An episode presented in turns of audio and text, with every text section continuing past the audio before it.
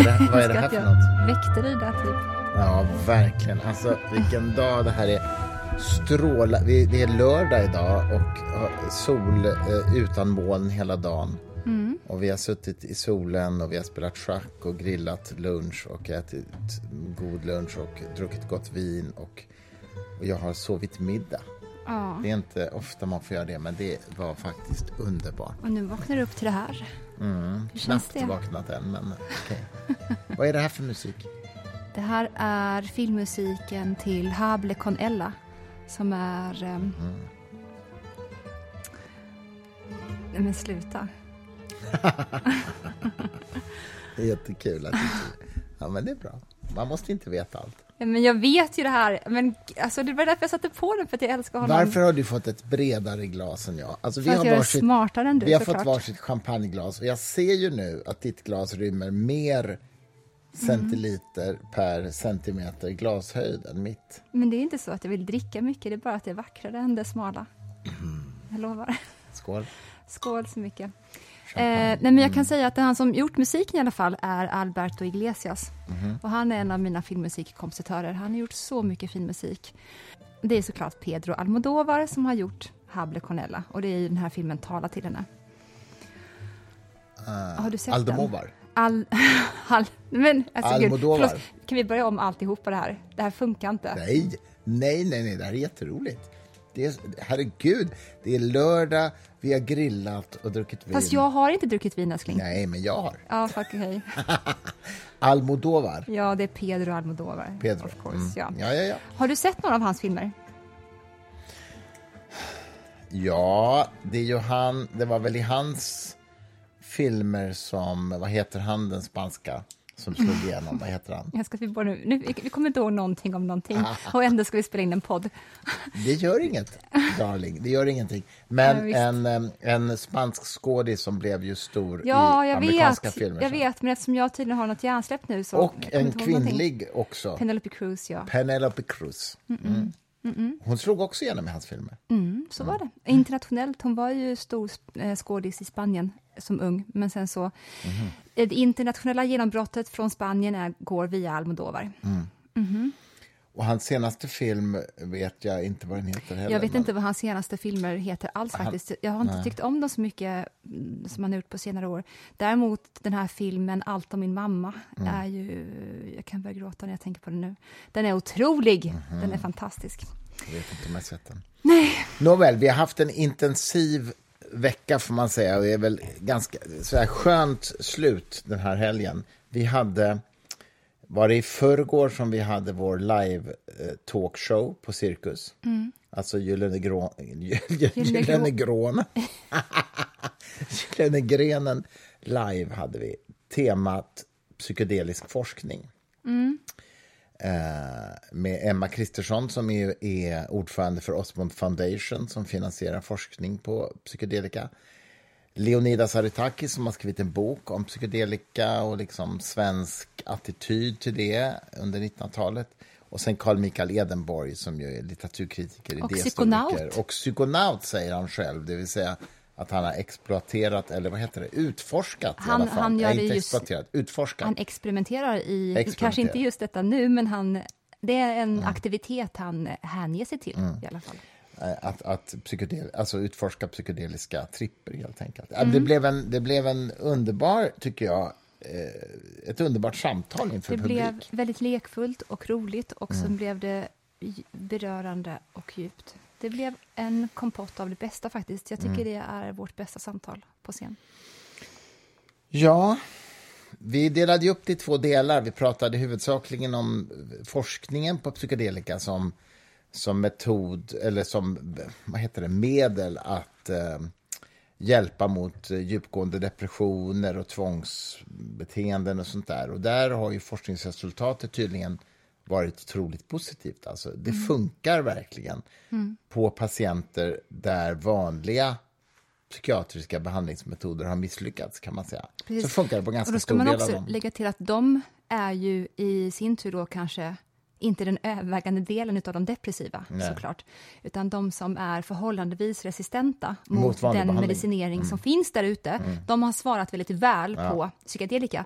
Sen vet inte jag hur forskningen ser ut på de som har blivit till viss del hjälp av den eh, depressiva, medicin, eh, depressiva tabletterna som finns där ute. Antidepressiva. Antidepressiva, precis. Tabletterna i, i sig är inte depressiva.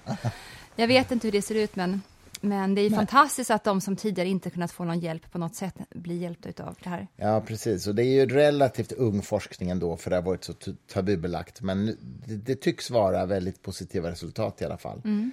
Och Karolinska institutet tittar ju på det här nu och jag tror att det är fler studier på gång i Sverige och internationellt har det ju hållit på ett tio år i alla fall har man ju hållit på med.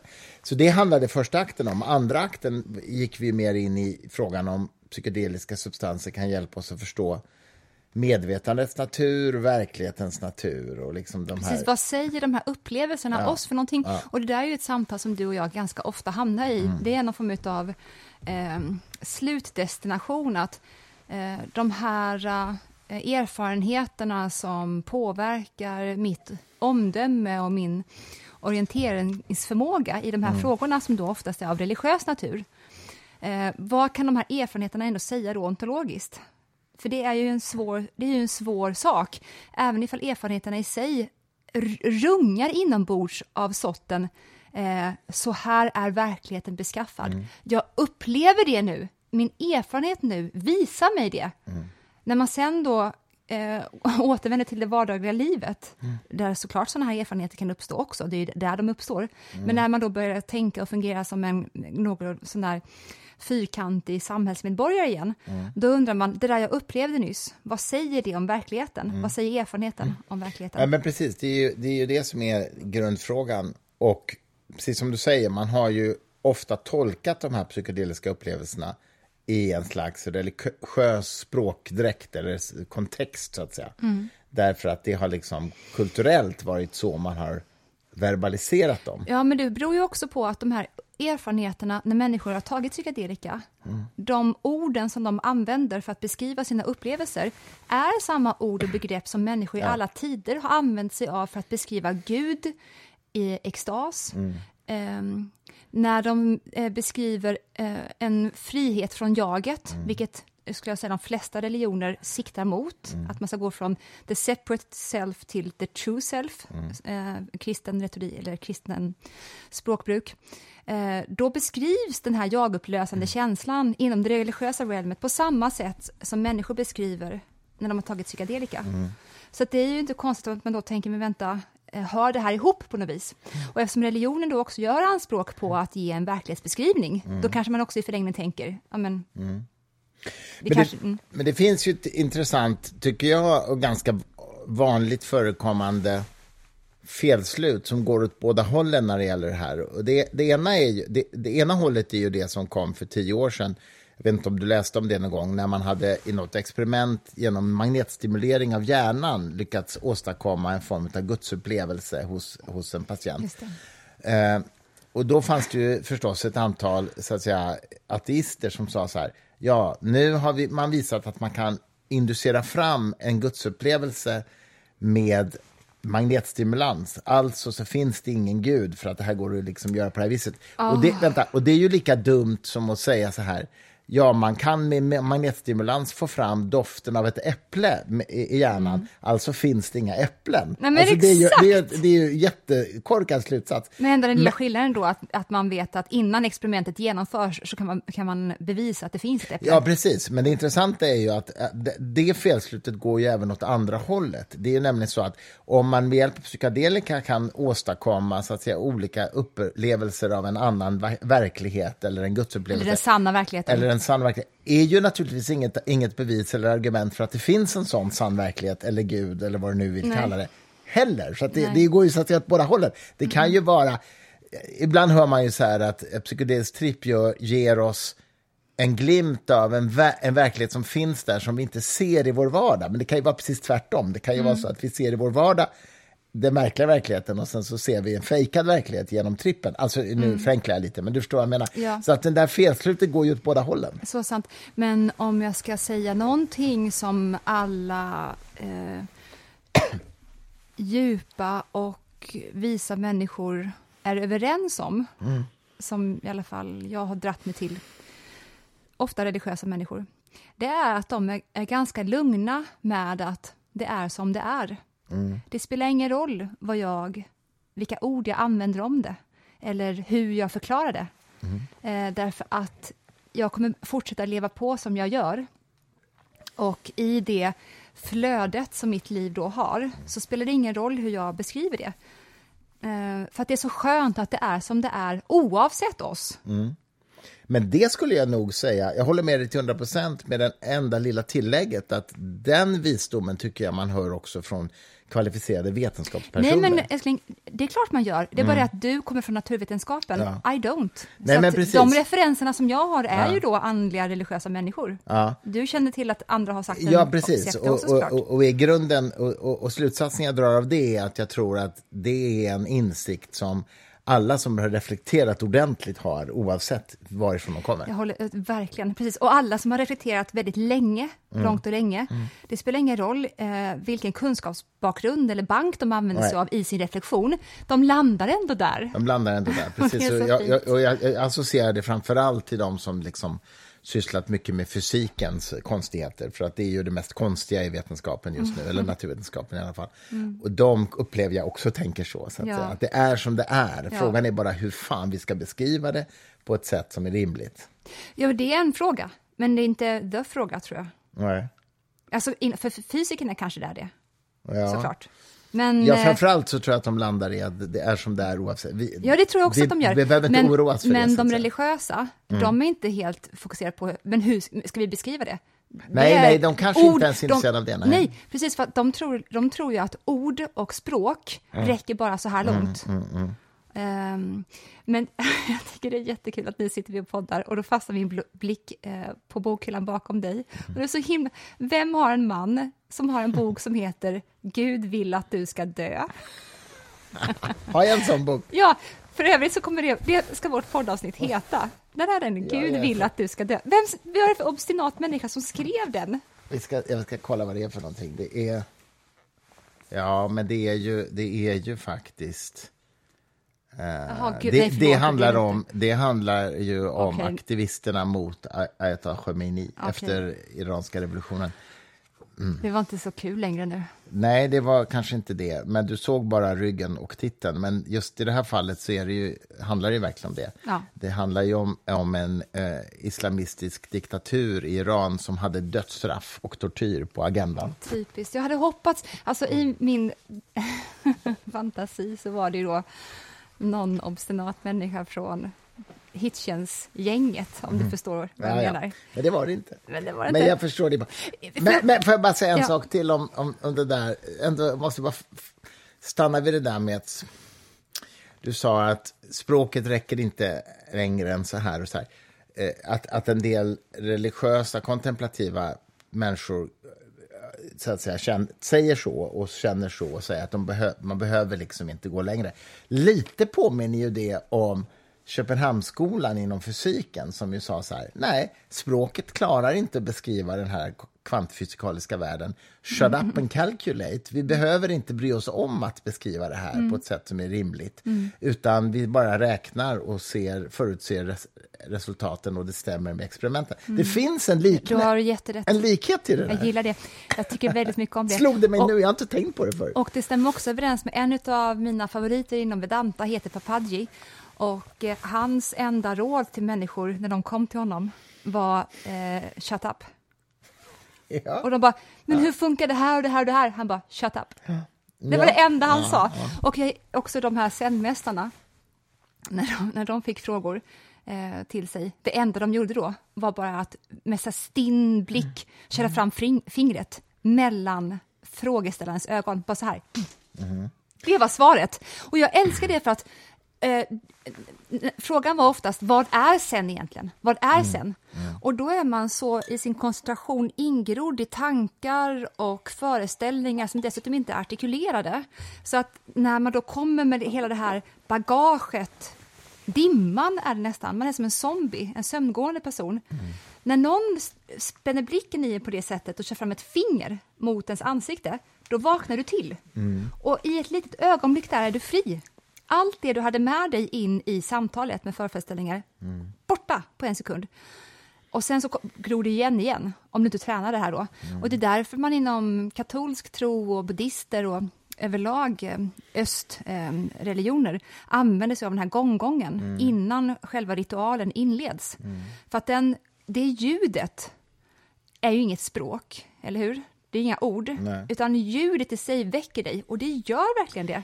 Det försätter din koncentration i ett annat tillstånd än innan ljudet började. Eh, Så är det. Jag vill bara ta till protokollet att jag känner mig ju inte nära den grundhållningen eh, som eh, Köpenhamnsskolan till exempel förespråkar. det. Eller en, den religiöst filosofiska, vad ska vi säga, inspirerade hållningen. Att, utan, utan jag är ju så här, nej, jag vill hitta en, en beskrivning som intuitivt fungerar. Ja, men fungerar är en sak. Det är ju inte det de menar. Nej. De menar ju Okej. att den beskrivningen ska inkapsla hela, hela det de försöker beskriva. Ja, men det vill jag eftersträva, även om det aldrig kommer Ef- uppnås. eftersträva är en sak, Mm. det kan man göra, men man ska inte tro att man klarar det. Nej, jag förhåller mig nog agnostisk till om det någonsin går eller inte. Men jag, skulle, jag vill ha det som en slags målbild i alla Det fall. tror jag är sunt, det skulle Mm. nog hålla med dig om också.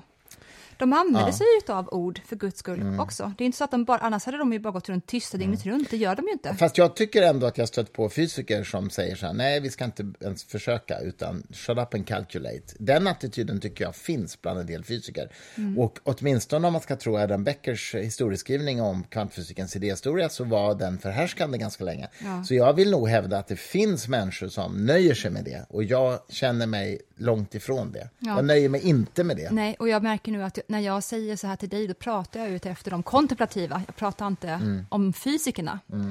Eh, Men vad var Nej, det? men jag står ju närmare fysikerna, så att säga. Ja, precis. så det var de, så de jag tänkte på intuitivt Ja, nu.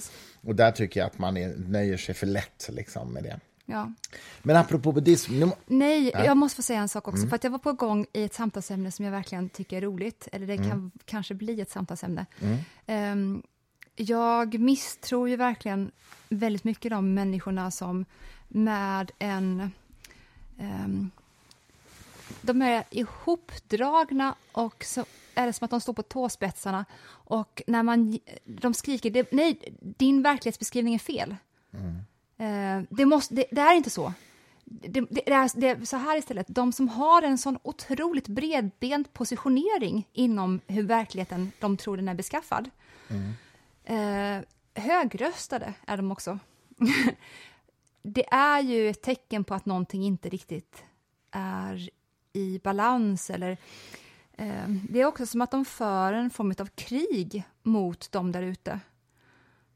ja, men det där är ju en del av vårt det offentliga samtalet just nu, tycker jag, med polarisering och, och cancellering om man så vill också. Att den, den där som säger så där har fel och ska inte få höras och sådär. Ja. Men jag tror ju att det finns något som är rätt och fel. Det gör ju du med, det vet jag ju. Alltså att det finns en objektiv verklighet och, en, och ett svar. Men däremot så kan vi ju inte tro att vi alltid kan nå det så himla enkelt. Det där är en sak, och det här tycker jag är spännande också, för att vi hamnar ganska ofta här i de här diskussionerna. Innehållsmässigt eh, är det absolut så att jag tror att man kan säga att någonting är mer rätt än något annat. Eh, och att det finns eh, en skala man kan då glida på mellan eh, vem har mest rätt i den här frågan. Det är inte det jag menar. Det är nerven de här människorna har Ja, de säger det. det. Mm. Det är aggressiviteten, det är desperationen i rösten och att de också använder språkbruk ibland av sorten det pågår ett krig mellan de här uh, olika grupperna. Alltså, den enda som håller igång kriget mellan grupperna är den som använder ordet krig. Det är de som har den här... uh, Ja, fast jag skulle nog säga att det, i vissa fall är det nog befogat att säga att det pågår ett krig. Åtminstone krig i metaforisk mening. Jag tror att det är befogat, det är en annan sak också. Jag tror att det till och med är så att det är ett krig där ute. på många, många håll och kanter.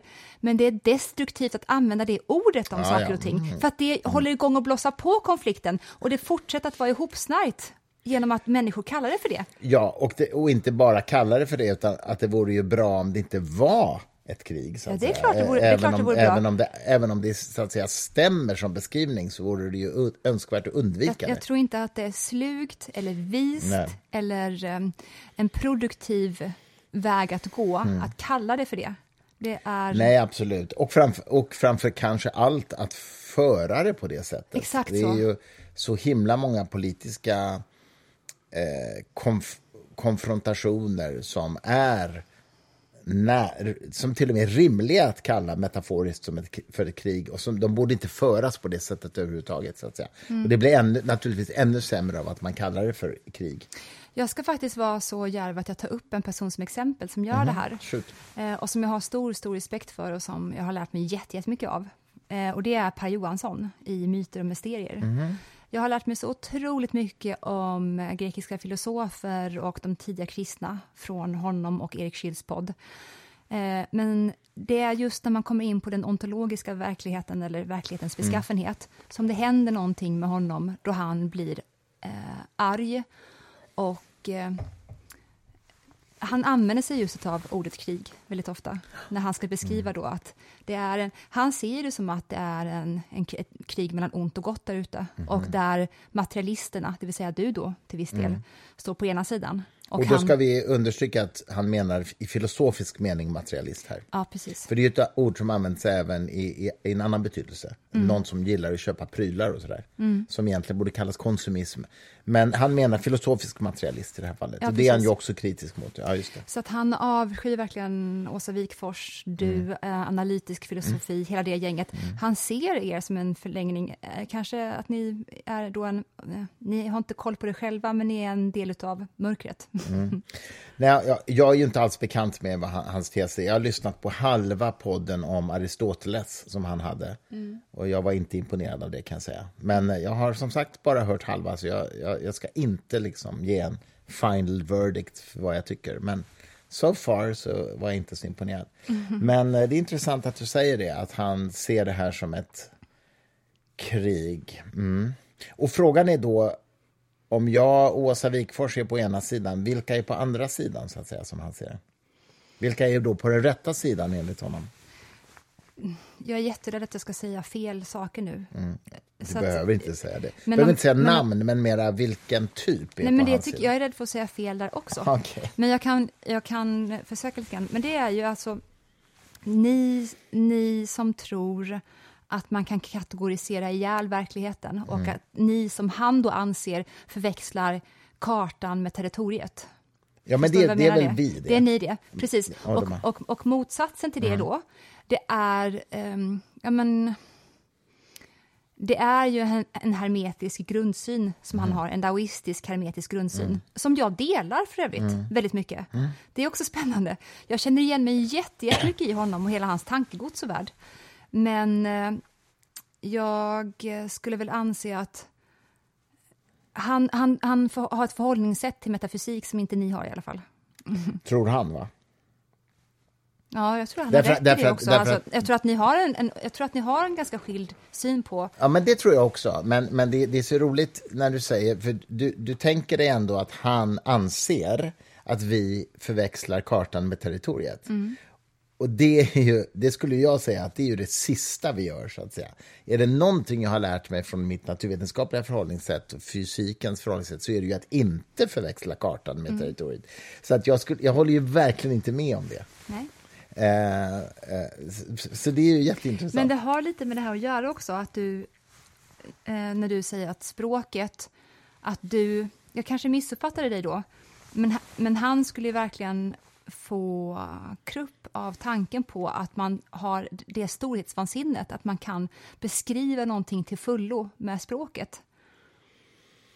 För då menar han att de förväxlar kartan till viss del med territoriet. Om du tror att du kan fånga in någonting, kapsla in eh, någonting till fullo med språkets hjälp. Ja, fast, fast nyckelordet är nog här till fullo, därför att jag skulle nog säga att man måste vara ödmjuk mjuk för att man kanske aldrig kan fånga in det till fullo. Men jag tror däremot att man kan bli bättre och bättre, att man kan utveckla språket till att bättre och bättre beskriva eh, så att säga vad ekvationerna och experimenten säger. Jag tror att man kan utveckla språket så att det blir så att man kan få en språkligt begriplig verklighetsbeskrivning. Eh, det, det, har, där, där har vi redan kommit. Vi får, har redan en språklig, begriplig verklighetsbeskrivning. Ja, ja, i det mesta, men inte när det gäller kvantfysiken har vi ju inte det. Där har vi ju inte det. Det är ju det som han är problemet. Skulle, ja, han skulle säga att det finns massa mer som vi inte har en språklig begriplighet kring ja, än kvantfysiken, ja, of course. Jo, men okej, okay, ja, men precis. Okej, okay, man kan säga så här, den är kanske inte till fullo på något område, Nej. men den är ännu mindre till fullo på kvantfysiken. Möjligen. Ja, och det men den skulle kunna... Så här, jag har förhoppningen att den kan bli bättre. Mm -mm. Men där ja. är vi inte nu. Och Det kan också ha att göra med den mänskliga kognitiva begränsningen som våra hjärnor har. Det kanske är så att om hundra generationer har våra hjärnor evolverat så att de kognitivt kan förstå de här sakerna. Det är mycket möjligt. Förstår du? Jag känner liksom, jag vill ha en ödmjuk öppenhet inför att det skulle kunna gå någon gång, så att säga. Jag vill mm. inte stänga den dörren. Men det kan också vara så att det aldrig går. Det är jag också helt öppen för. Ja, um, lite så tänker jag om det. Mm -mm. Men um, jag, jag, måste nog lyssna lite mer på hans poddar, tror jag, för att uh, få en bild av Får, får, jag byta ämne och berätta? Jag vill bara tipsa mm. också om deras podd som är så himla bra, mm. Eh, som heter Människan och maskinen. Som ja, är, S eh, den är Sveriges, Radio, Sveriges Radio. Den är ganska gammal, den kanske är till och med tio år gammal. Men mm. jag hade väldigt stor behållning av Per och Eriks samtal om Newton. Eh, den slutar ju med att man kommer in då på den sista magiken och det är alltså då Isaac Newton som man pratar om eftersom Newton också var hermetiker. Mm och alkemist och allt Det ingår ju i att vara hermetiker. Eh, att vara alkemist är, på 1800-talet är ju inte samma sak som att vara alkemist på 1600-talet eller för den delen 300 år före Kristus. Nej. Alkemi har förändrats som begrepp och under 1800-talet så blev det då att man skulle eh, manipulera eh, fram metallerna på ett sånt sätt så att det blev till guld. Mm. Men det har alltid det, det, har inte alltid handlat om guld. Nej. Det är någonting helt annat. Och det finns en, det, i, I den yttre världen så finns det en guldfixering, och att det är det man kallar för alkemi. Mm. Men det finns en inre representation då, som är en inre alkemi, mm. som handlar om individuationsprocessen. Och att man ska förädla fram den som man alltid har haft inom sig. Ungefär som cikadorna, som jag använder mig av för övrigt som en metafor i min andra bok. Eh, cikadorna har ju då den här egenskapen inom sig att få vingar och kunna flyga så småningom. Mm. Men när, en potential, så att säga. Exakt så. Mm. Men när de föds så, eh, de, efter att de har fötts så krallar de runt under marken i ungefär 15 år. Och de mm. sjunger under marken och mm. de suger vätska från rötterna i 15 år. Wow. Ensamma runt, runt, runt i mörkret. Och sen till slut en dag, om de klarar av att överleva det här, för det är verkligen inte alla som gör det, då blir de den de alltid hade inom sig och vingarna slår ut och de flyger iväg upp i ljuset. Mm. Och det är ju verkligen också en perfekt metafor för den inre alkemin och som Jung då kallade för individuationsprocessen. Mm. Eh, du har tagit ansvar för ditt liv så pass mycket så att det, de krafterna du bär på inom dig får komma komma fram. Och det är ju för de människor som förmår genomgå det. Alla gör ju inte det, eller hur? Nej, men så är det ju. Ja, det, detta är, natur, detta det, är naturen. Det här är en ja. grym värld. Ja. Många dör på en vägen. En del människor stannar för tidigt i sin individuationsprocess. Många människor dör av missbruk. Ja, precis. Många människor tar livet av sig. Mm. Mm. Detta är en, en grym, grym plats. Mm. Vad ska vi göra? Men det där är så intressant, för alkemibegreppet har ju dels de konnotationerna som du nu beskriver som ju går jättelångt tillbaka, eller hur? Mm. Men sen också Minst 370 före Kristus. Ja, precis. Men också den här, om vi då ska kalla det för modern alkemin, föreställningen om att skapa guld. Ja. Strindberg tror jag hade såna idéer. Ja, gud, det var det han dillade runt om i Paris när han ja. också Och det är ju också så roligt med det, därför att. Det, det går ju inte per definition eftersom guld är ett grundämne, men det förstod man inte då, för man visste inte, man kunde ingenting om det periodiska systemet, man visste inte vad grundämnen var. Mm. Men i den bemärkelsen så är ju alkemin en protovetenskap till kemin. Alltså det är ju ett förstadium till kemin. Så, att säga. så det går, inte, det går liksom inte att slänga ut alkemin som tokigheter. The baby att, with the bathwater. Nej, för att den ledde till kemivetenskapen. Samma sak med eh, astrologi, som, ja, sen, blev, ja, oh som sen blev astronomi. Vilket också är, alltså det är ju också hermetikerna som mm. började med astrologin. Mm. Ungefär. Det, det, var ju på det, på efter, efter de ritningarna som de byggde pyramiderna. Ja, och Kepler, astronomen, astronomen Kepler var ju också astrolog, levererade horoskop. Var han astronom? Var, var han astrolog? Kepler. Ja, ja, ja, visst. Han, gjorde, han, han levererade, om jag minns rätt så levererade han astrologiska mm, horoskop så att säga, till mm. kungafamiljen, eller åtminstone till... Jag, jag, jag kan inte detaljerna, men, men han var astrolog också. Mm. Men, men han studerade ju stjärnorna han var ju vetenskapsman, men han livnärde sig på att, så att säga, vara astrolog också. Ja, ja jag tycker inte att det är jätteknäppt alls. Nej, nej, men det är ju en protovetenskap såklart. Nej, och, nej, inte bara det. Jag skulle kunna sätta en peng på att Kepler också hade kunskap om det hermetiska. Och inom hermetismen Säkerligen. så är det verkligen så att den, den yttre miljön med mm. planeterna och så vidare, mm. och de positionerna, finns det en osynlig inre värld. Alltså den världen som jag tror att vi har inom oss då. Mm. De hermetikerna tror att de är sammankopplade. Mm. Det är mm. därför deras konstanta ledord är eh, so as above, so below. Mm. Um, det som händer där ute är en representation av det som händer, händer här inuti. Mm. Och ifall man då kan se vissa samband i planeten och så vidare, mm. då är det en representation för det inre livet och som kan ge oss ledtrådar om egenskaper eller positioner i våra kvaliteter som människa som vi kommer ha som riktning under resten av livet. Mm. Och Det betyder inte heller att det är en determinism i det, utan det är ju snarare på samma sätt man har en genbank egentligen. Här, här har du en uppsättning av förutsättningar som du behöver parera under mm. resten av livet. Ja. Problemet är ju bara att så som det här används i populärkulturen idag så är det ju att planetens position de facto betyder någonting av hur du blir som människa och så vidare. Och när till och med seriösa medier som eh, Aftonbladet liksom skriver om Merkurius mm. retrograda rörelse till exempel, som är en skenbar bakåtrörelse. Ja, man fattar ju inte.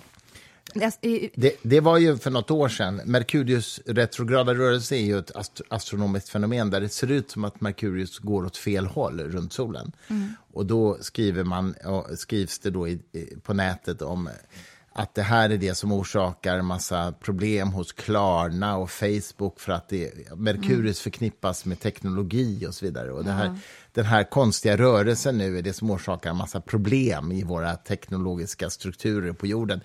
Och det är så jävla dumt, dels för att det naturligtvis inte påverkar alls, men dels för att den här rörelsen är ju en synvilla. Den rör sig ju inte baklänges, utan det är ju en synvilla som uppstår på grund av planeternas relativa position. Mm. Ja, eh, det är det som är så sorgligt med att, tyvärr alltså, att människor tror att astrologi faktiskt säger något om vilka vi är och hur utvecklingen, framtiden ska vara. Och i länder som Indien, eh, till exempel, att det faktiskt också styr näringslivet och samhället i en massa avseenden. Mm, mm. Och, eh, men du, Nej, man har inte koll på hermetismen där riktigt. Man nej, har, det kan man, man, lugnt man, man har en, du, en, en, konstig snurr på vad astrologi är för någonting. Mm, det kan man lugnt säga. Och, mm. och, att man tror att det påverkar ens vardag i den, i den. I den bemärkelsen. Men jag måste innan men, du... Ja, ja, ja shoot. Ke Kepler, är, Kepler. Mm. Är, är, inte det roligt det här med manteln? Ja, jag, jag, vet ju inte om det här stämmer, men shoot, det kanske gör det. Vi har ju ett bokmanus på Fritanke på, under utveckling om detta. Ifrån, um... När jag fick veta det här så berättade jag det för var och varannan person. Ja. Jag stannade typ folk på gatan och berättade det här. Varför vet jag inte, jag tycker det är så himla kul. Men det är lite kul. Det är att man har så höga tankar om Kepler, och att man ser honom som så super, han satt i sitt torn, tänkte man, och skrev sina matematiska ekvationer över planeternas rörelsemönster. Men så blev han ju då hedersdoktor på eh, var det Bonn eller Basel, något centraleuropeiskt universitet mm. i alla fall. Och då får man en mantel om man har blivit sån hedersdoktor. Mm. och då hade de den här staden som Kepler bodde i. Då var han en väldigt frekvent besökare på den bordellen. Mm. Och då var det så här återkommande problem med att någon dörrvakt behöver hantera Kepler för att han var så himla arg på att han inte fick ha på sig mantel när han skulle in på bordellen. Mm. Att de mm. var så här, det sägs så, ja. Kepler, du, mm. måste, du kan inte ha den här inne. han bara, jag ska in på den här bordellen med min mantel på. Alltså vi ska vara försiktiga nu så vi inte åker på någon sån här anklagelse för förtal av avliden som, Nej. som eh, Schulman just har Nej, drabbats av. vet du vad? Det är nu vi får kvartal på oss. Ja, just det. just det. De gör en sån här granskning. ja, på kvartal. Alltså, vad har ni för källor på det här? Ja, jag har precis. ju inga källor. Det här är ju så att vi har en bok på gång på Fri Tanke om, om Kepler och den, astronomerna på den tiden. Mm. Och där detta rykte förekommer. Jag vet inte hur väl underbyggt det är, vill jag säga. Kan vi, Full ringa disclosure. Kepler, kan vi ringa Keplerparet och fråga? Kan vi ange dem som källa? De är När inte, kvartal knackar de på är dörren. inte släkt för Är, helvete. är kvartal, det vet jag, är kvartal den nya Uppdrag granskning? Ja. Ska vi bryta kontakten med Staffan Dopping? Måste vi det nu? Nej, men, det är väl kul med ett alternativ till Uppdrag granskning. De har väl haft en egen Jag blir bara så rädd att det ska Mm. hända oss. dominans ganska länge, så det är väl jättebra. Kan och då det är om vi granskas. Ka- Kan det hända oss? Ja, det vore väl under. Jag välkomnar, välkomnar all granskning. Nej, jag ovälkomnar all granskning, jag vill inte ha någon granskning. Verkligen inte. Ska du säga som just har haft Plaza Interiör här hemma och, och fotat och jag strök bara runt som intervjuat dig till strök- fullo? strök runt- Snacka om granskning. strök runt som ett psyk medan du satt och berättade om min barndom. Perfekt intervju. det där gör vi inte om på Hörru, länge. nu, ska berätta, nu tänker jag byta ämne. Please do. Ämne, ämne från vad? Ja, det kan man undra. Nej, men det är så här. Jag är så himla glad att jag har signat en av världens främsta schackjournalister på att skriva en bok om schackets kulturhistoria. Ja. Peter Doggers heter han. Och eh, eh, eh, schack är, är ju någonting som trendar just nu, får man säga. Dels efter, Varför gör det det? dels efter Queens Gambit och sen kanske, jag vet inte, kanske för att Norge faktiskt har världsmästaren i schack just nu, Magnus Carlsen. I don't know. Eh, jag har ju varit fascinerad av schack sen jag var sex år, när min morfar lärde mig att spela schack. Ja. Eh, och jag är faktiskt lite smånöjd över att jag var med på en världsmästerskap, alltså som besökare, inte som spelare vill jag understryka. Jag är högst amatörmässig schackspelare själv.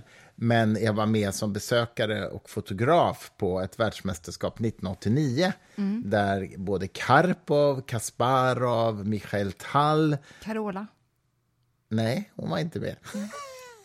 Carola. Alltså, jag orkar inte. Var får du allt ifrån? Det är för, för mycket champagne nu, det hör jag ju långväga. sluta. Jag, du, jag har druckit ett Carola halvt glas vin schack, till lunch. Jag har druckit ett halvt glas vin nu. ja, ja, ja. Ett- Ja, jag tror inte Carola kan spela schack. Jag, ska, jag tror inte det. Men i alla fall, Michael Tall var med. Och eh, det är coolt, tycker jag. Han är en, av dem, han är en sån där wizard. Liksom. Men vad jag skulle säga är att nu kommer liksom den stora boken om schackets kulturhistoria. Där bland annat man kommer berätta om, det här tror jag inte du vet, men på 1700-talet 1760-talet tror jag till och med, så byggdes det någonting som kallades The Chess Playing Turk, en schackmaskin. Som var alltså, det var som ett bord med ett schackbräde och en ja, robot som såg ut som en turk. Därför kallas det The Chess Playing Turk. Han hade, hade turban och sådär.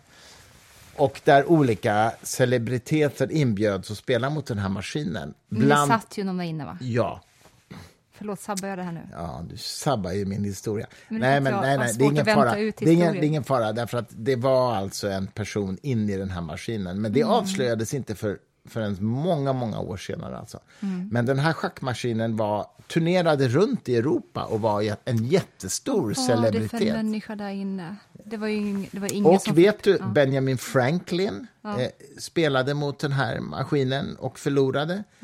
Din stora idol Napoleon spelade mot den här Det är maskinen. därför jag känner till det här, för att jag Mm. har sett på det här via Napoleon tidigare. Ja, Men det är faktiskt ganska kul. Och eh, jag tror att det var 19, 1769 skapades den här, den här maskinen. Jag tror att det var typ Nej, 30. det går inte. För att... Eh, jo, just det, jo, det är samma år som Napoleon föddes faktiskt. Mm. Men alltså den, den fanns under många, många år. Alltså. Ja. Och det var inte för...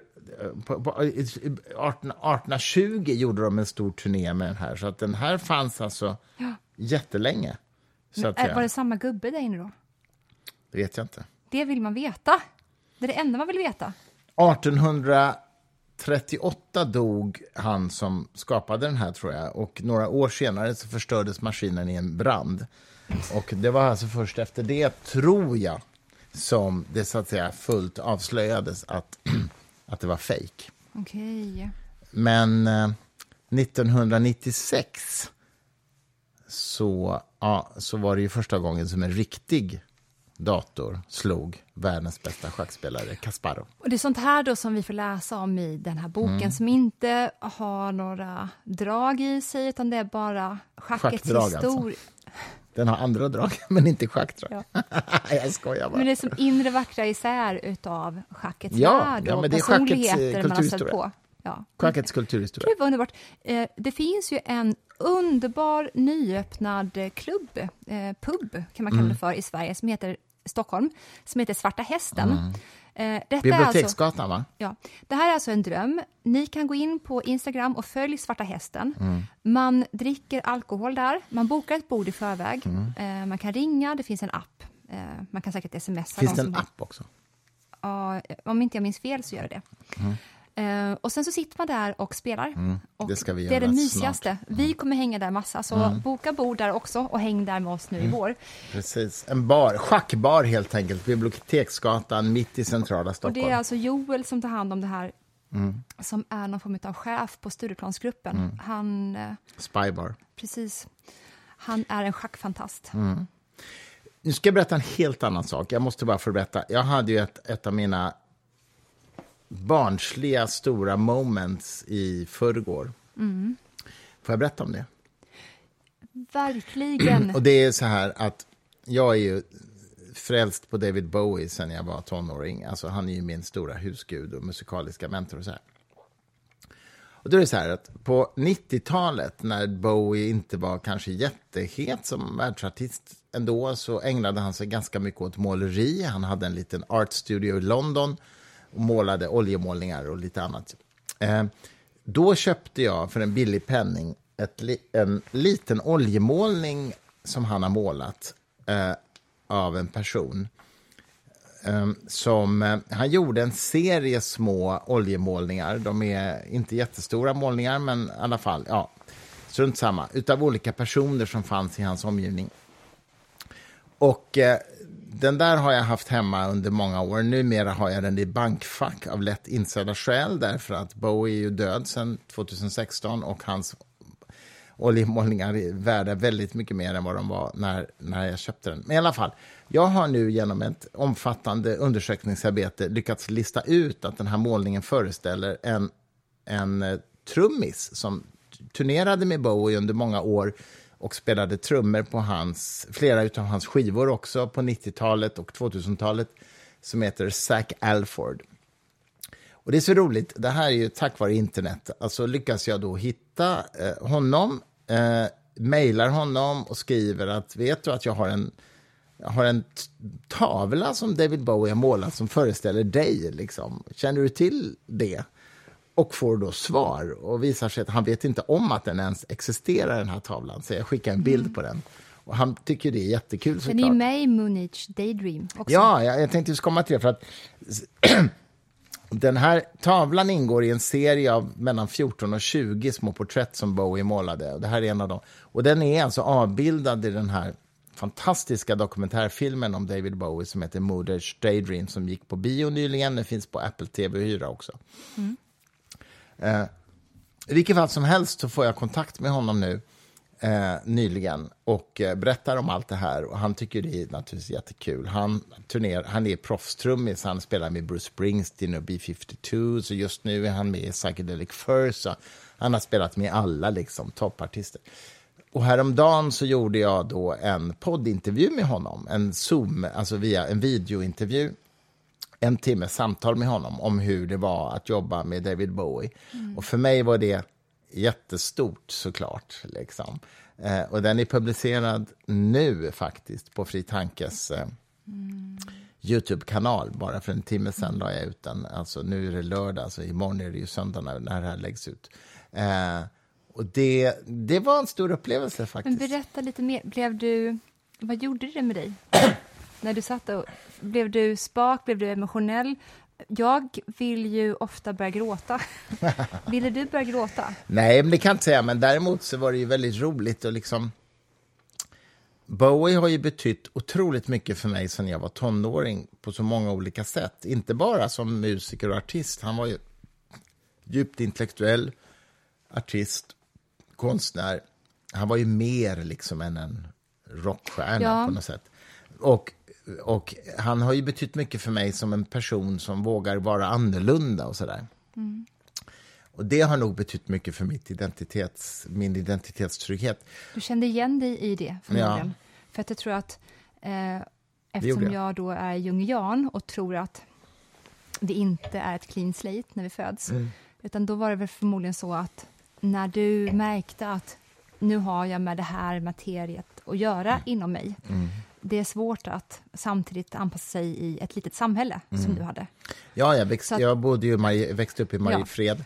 Ja. som ju var en liten, liten håla. Liksom. Och mm. ja, absolut, alltså hans han visade, han visade dig förmodligen mm. då att ifall du också är en sån mm. som bär på de här sakerna som jag också bär på, eh, då kan du klara av att parera din väg på det här viset. Mm. Eller du kan klara av att vara stark trots att du inte mm. eh, kan spegla dig själv så mycket i andra, mm. helt enkelt. För det tror jag att du inte kunde.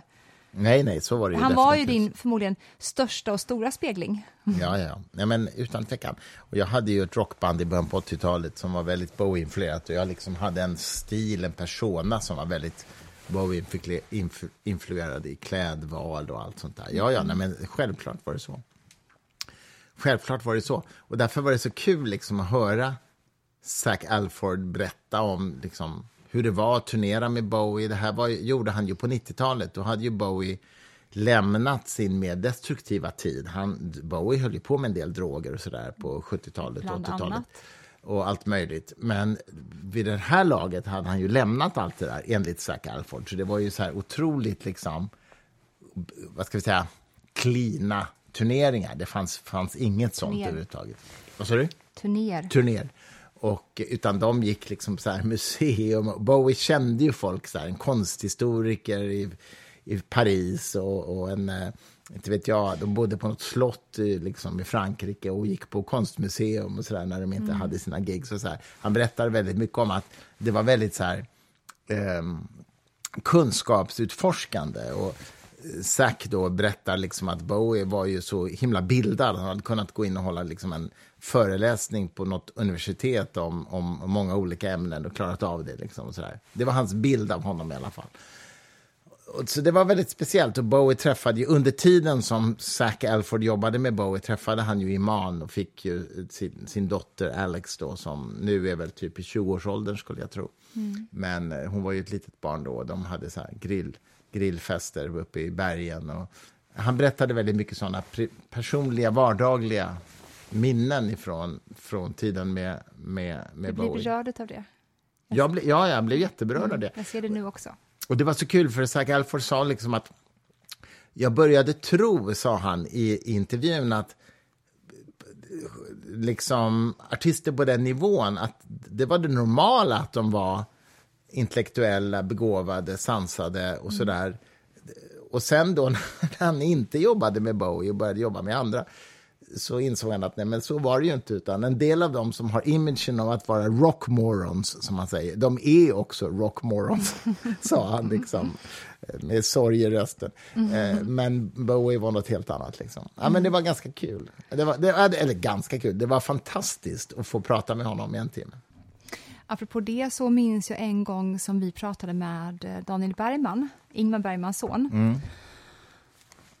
Uh, det finns då de som är så här rockmorons och de, de ser ut som det och de är det också. Men sen så finns det de som ser ut som rockmorons och de är jättedjupa, sofistikerade, mm. insiktsfulla. Mm. Och eh, det var den här gången som vi pratade med Daniel som han berättade om att han hade jobbat med Tarkovsky Eh, mm. Ryska regissören. Precis, som då anses ha gjort kanske de mest svåra, djupa, ofta religiösa motiv filmerna som kom under 70 och 80-talet egentligen. Mm. Han var ju väldigt inspirerad av Ingmar Bergman, men hade verkligen en helt egen stil. Jag tror att han kommer faktiskt överleva Bergman bättre. I alla fall, då frågade jag Daniel, men hur, hur förhöll man sig till att man hade med en person att göra utav den densiteten? Och att jag tänker mig då att han då, Tarkovsky, var mörk och tät. Hur kan man jobba vikt och effektivt med en sån person? Mm. Och då berättade Daniel att nej, när vi spelade in scener då, eh, i Filmhuset på Gärdet, men också, sen också på Gotland. Allan Josefsson var med i den här filmen, minns inte vad den heter. Mm. Då så berättade Daniel att man såg massa människor som strök runt på filminspelningsplatsen som hade så här, kepp, vad heter det, eh, baskrar åt sidan och de stod liksom och gnuggade hakan och såg seriösa och frågande ut och pratade långsamt och rökte. Svårmodiga människor helt enkelt. Och sen så fanns det en glad skit som gick runt bland alla dessa och typ gjorde så här jämfotasteg och visslade, gladast av alla. Och det var Tarkovsky. ja, okay. Han gjorde de svåraste, svåraste, tätaste filmerna. Mm med så mycket innehåll och så var han en lätt jävel själv. Intressant. Och jag tror verkligen att det understryker min teori om att eh, stora konstnärer, författare och filmskapare, men även de som håller på med, med eh, måleri såklart, de bästa rör sig bortanför det egenupplevda och det som är personligt. Vi är så mycket större mm. än den lilla människan som har levt i detta tid och rum. Mm. Vi kanske lever i 80 års tid. Mm. Den kan vara lätt och glad Mm. Men vi kan fortfarande hämta från den här källan som mm. då vi har också inom oss, som är... Ja, gode gud vet vad det är för någonting. Mm. Gud, vad, ja, intressant. Ja. Tarkovsky, var det han som gjorde Solaris? Ja, visst. Ja. Bästa fotot. Ja. Solaris är ju en, en roman av Stanislav Lem som ja. ju är en klassisk eh, science fiction-författare. Ja, visst. Eh, detta denna genre som ju oftast är ganska litterärt förtalad eller liksom sedd ner på lite grann i en del kulturkretsar, skulle jag nog säga i alla fall. Ja. Och, um, men som ju rymmer så... Ja, det, det finns massa skit inom science fiction, utan tvekan. Men det rymmer också en del väldigt djupa idéromaner. Det faktiskt. gör det, verkligen. Mm. Men jag tror att problemet är att de människorna som har dragit sig till att skriva science fiction mm. är inte stora stilister när det kommer till språket. Nej. Och det har att göra med för att jag tror att de ganska ofta har Asperger, eller mm. är lite autistiska. Och då har man inte en språkpalett mm. som gör att man kvalar in mm. till en stor litteratur. Mm. Men det man finns har, ju undantag har, för det. Ja, säkert. Man har idégodset, man har de här äh, strukturerna mm. som du kan applicera då i mm. framtiden. Ja, men, men, språket är faktiskt A och O. I grund och botten ja, tycker jag att det är det. Men, men som sagt, det finns ju undantag. Doris Lessing skrev ju science fiction till exempel. Ja, hon, hon gjorde det som ett undantag, å andra sidan. Ja, men hon har skrivit science fiction. Hon har det, men det var inte det som var hennes naturliga habitat. P.C. Jersild har skrivit var, flera också. Det var inte det som var hennes naturliga Nej, habitat. P.C. Jersild också har skrivit flera. Um, men visst, absolut, så är det ju. En, en del författare gör ju liksom av utvikningar till... För att de också har kommit till en plats där de kan kosta på sig mm, det. Mm. Det är inte så att de har börjat med det. Utan de, nej, nej, precis. Och det är ju också science fiction som genre. Beskrivning är ju komplicerad, för vad är det egentligen? så att säga? Ska det handla om vetenskap och futurism? Är det, det är en snäv tolkning av science fiction. Eller är det bara att man exploaterar idéer som inte är realistiska? Det, det, alltså det är en svår definition av själva genren science fiction. Mm. Men, eh, men precis, Nej, men du har helt rätt. Alltså. Det, är ju, det är ju en genre som har eh, vad ska vi säga, fläckats av att det finns väldigt mycket dåligt. Språkligt dåligt och även faktiskt dåligt i alla avseenden dåligt skrivet inom detta. Och så finns det undantag som ju är både språkligt bra men kanske också idémässigt väldigt spännande. Och sen så kan man ju se att många av de böckerna som kom har blivit otroligt poetiska filmer som mm. håller mycket högre kvali kvalitet än böckerna. Ja, ja, visst, A.C. visst, Clarke, visst. som plockades upp av Kubrick till exempel. 2001, ja. Ja, mm. den är ju perfekt den filmen. Arthur C. Clarke, ja precis. Han var verkligen en framtidsvisionär, eller Isaac Asimov. Mm.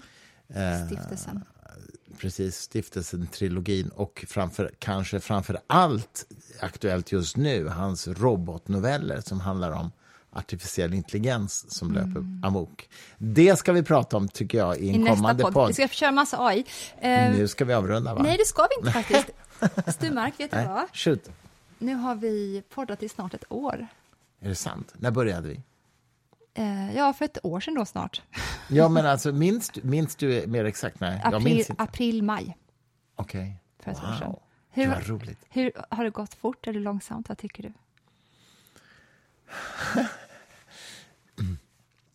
Jag tycker nog att det här blivit en slags bara naturlig del utav vår vardagspuls. Att vi gör den här podden varje fredag, för det mesta fredag. Just nu är det faktiskt lördag, men det är ju ett undantag. Eh, så att det är bara en del utav normal, Livet nu. normaliteten, skulle jag säga. Eller hur? Hur länge kommer vi hålla på, tror du? Till 2065, Mm, det är bra. Tänkte jag. Mm. Då tycker jag att vi drar ett streck. Över, över alltihopa. Nej, men då Att räcker det kanske. Nej, jag skojar. Över alltihopa! Skål! Nej, jag måste berätta en Jaha. Mm. sak till också. Eh, för alla, Ta lite champagne själv då, för- för om er- inte du vill skåla med mig. för er, er få som är kvar, då vill jag berätta Mm. att jag nu i samband med att jag släpper min andra bok, Den förklädda guden, Mm, just det. har bestämt mig för jag fick så många tvångstankar att säga sjuka saker nu. Nej, men så här är det. Om det är så att ni har en bokcirkel eller om ni känner någon som har en bokcirkel, tipsa om det här då, eh, vilket är eh, om ni väljer Den förkvä- förklädda guden eller min första bok, Den nionde kretsen, som er eh, ja, läsebok för ert nästa tillfälle, eller vid något tillfälle, då är det jätte då är det så att jag kommer jättegärna och dyker upp, inte i egen hög person kanske, hemma hos er, men via Zoom så tänker jag att det är kul att jag kan då göra ett litet anförande hemma hos er. Eh, sätt upp en dator på soffbordet, sätt er i soffan, ta ett glas vin. Jag kopplar upp mig i poddbiblioteket, jag tar ett glas vin, jag berättar lite om den här världen som jag har skapat, jag berättar om 30-talet och alla dess otäcka sätt som den faktiskt i, punkt och pricka överensstämmer med situationen som vi har i Centraleuropa idag. Jag vill också berätta om Thomas. Mann såklart, manusbygge. Och är det så att ni skriver så kan jag hjälpa er med råd om det också. Kan, ni, får, ni får önska lite grann vad ni vill ha mig till när jag väl dyker upp. Men framför allt så ger jag ju då en introduktion till den här världen. Eh, jag vill också understryka att den här andra boken som jag skrivit eh, går att läsa helt fristående. Ni behöver inte ha läst första boken alls. Jag kommer hjälpa gamla och nya läsare att eh, förstå vad det här handlar om. Och sen så tar det av på ett äventyr genom Centraleuropa och norra Italien till träskmarkerna i Laguno Morta. Och den kom ju ut nu i april faktiskt, din andra bok. Precis, vi tjatade lite om den i förra podden, så jag ska inte hålla på och mula Nej. sönder er med det. Men, Den och- och- förklädda guden. Ja, och så här är det. Ni kan följa mig. Eh, vi har ju såklart då ett Gyllene Grenen-konto på Instagram. Mm. Där kan man följa oss, där jag lägger ut sjuka bilder utan att Christer har någon kontroll över det. Och bara det är kul egentligen. Ja, att, eller hur? Att vi kan jag vet tillsammans... inte hur man ska gå in och ta bort Nej, det. ni vet, ja, du vet inte det. Så att ni där ute och Mm. jag kan ha det här tillsammans. Att jag lägger ut sjuka saker som du inte har någon kontroll över. Jättekul, jättekul, jättekul. Och sen så heter jag ju Victoria Larm, finns på Insta. Ni kan kontakta mig om det här erbjudandet där. Mm. Och sen kan ni också mejla mig på victoria.victorialarm.se. Precis, så är det. Tack vare dig har jag en sån fin e-mailadress. Satt du och log lite nu för dig själv att du tänkte att det var tack älskling. Det är bra. Ja. Ha, det är bra att ha. Nej, men du är bra att ha på så många sätt. Christer finns också på Instagram. Ja, det gör jag kanske. Ja. Ja. Nu kan vi lägga på, eller säga. Nu avrundar Tack vi. Om du med fortsätter oss. med musiken Eh, där, om du klarar av att sätta igång den, gör du det? Det här ensamma skrattet, det är så obehagligt. Nu ska vi spela lite schack och Ska äta middag. Du och Leo ska fixa mat. Ja, det ska vi. Ni måste Sen blir det nog med det. lite, ett par partier också. Jag fick så jävla mycket stryk av min son idag här på- på Hon får schackbrädet. stryka av mig också, det blir ännu värre för dig. Jag vet, det är för Ha en jävligt. jättehärlig söndag. Tack för att ni lyssnar. Som sagt, 1065, då lägger vi av. Så Med det. allt, som Christer Då sa. slutar vi med allt. Tack för den här gången. Hej, hej.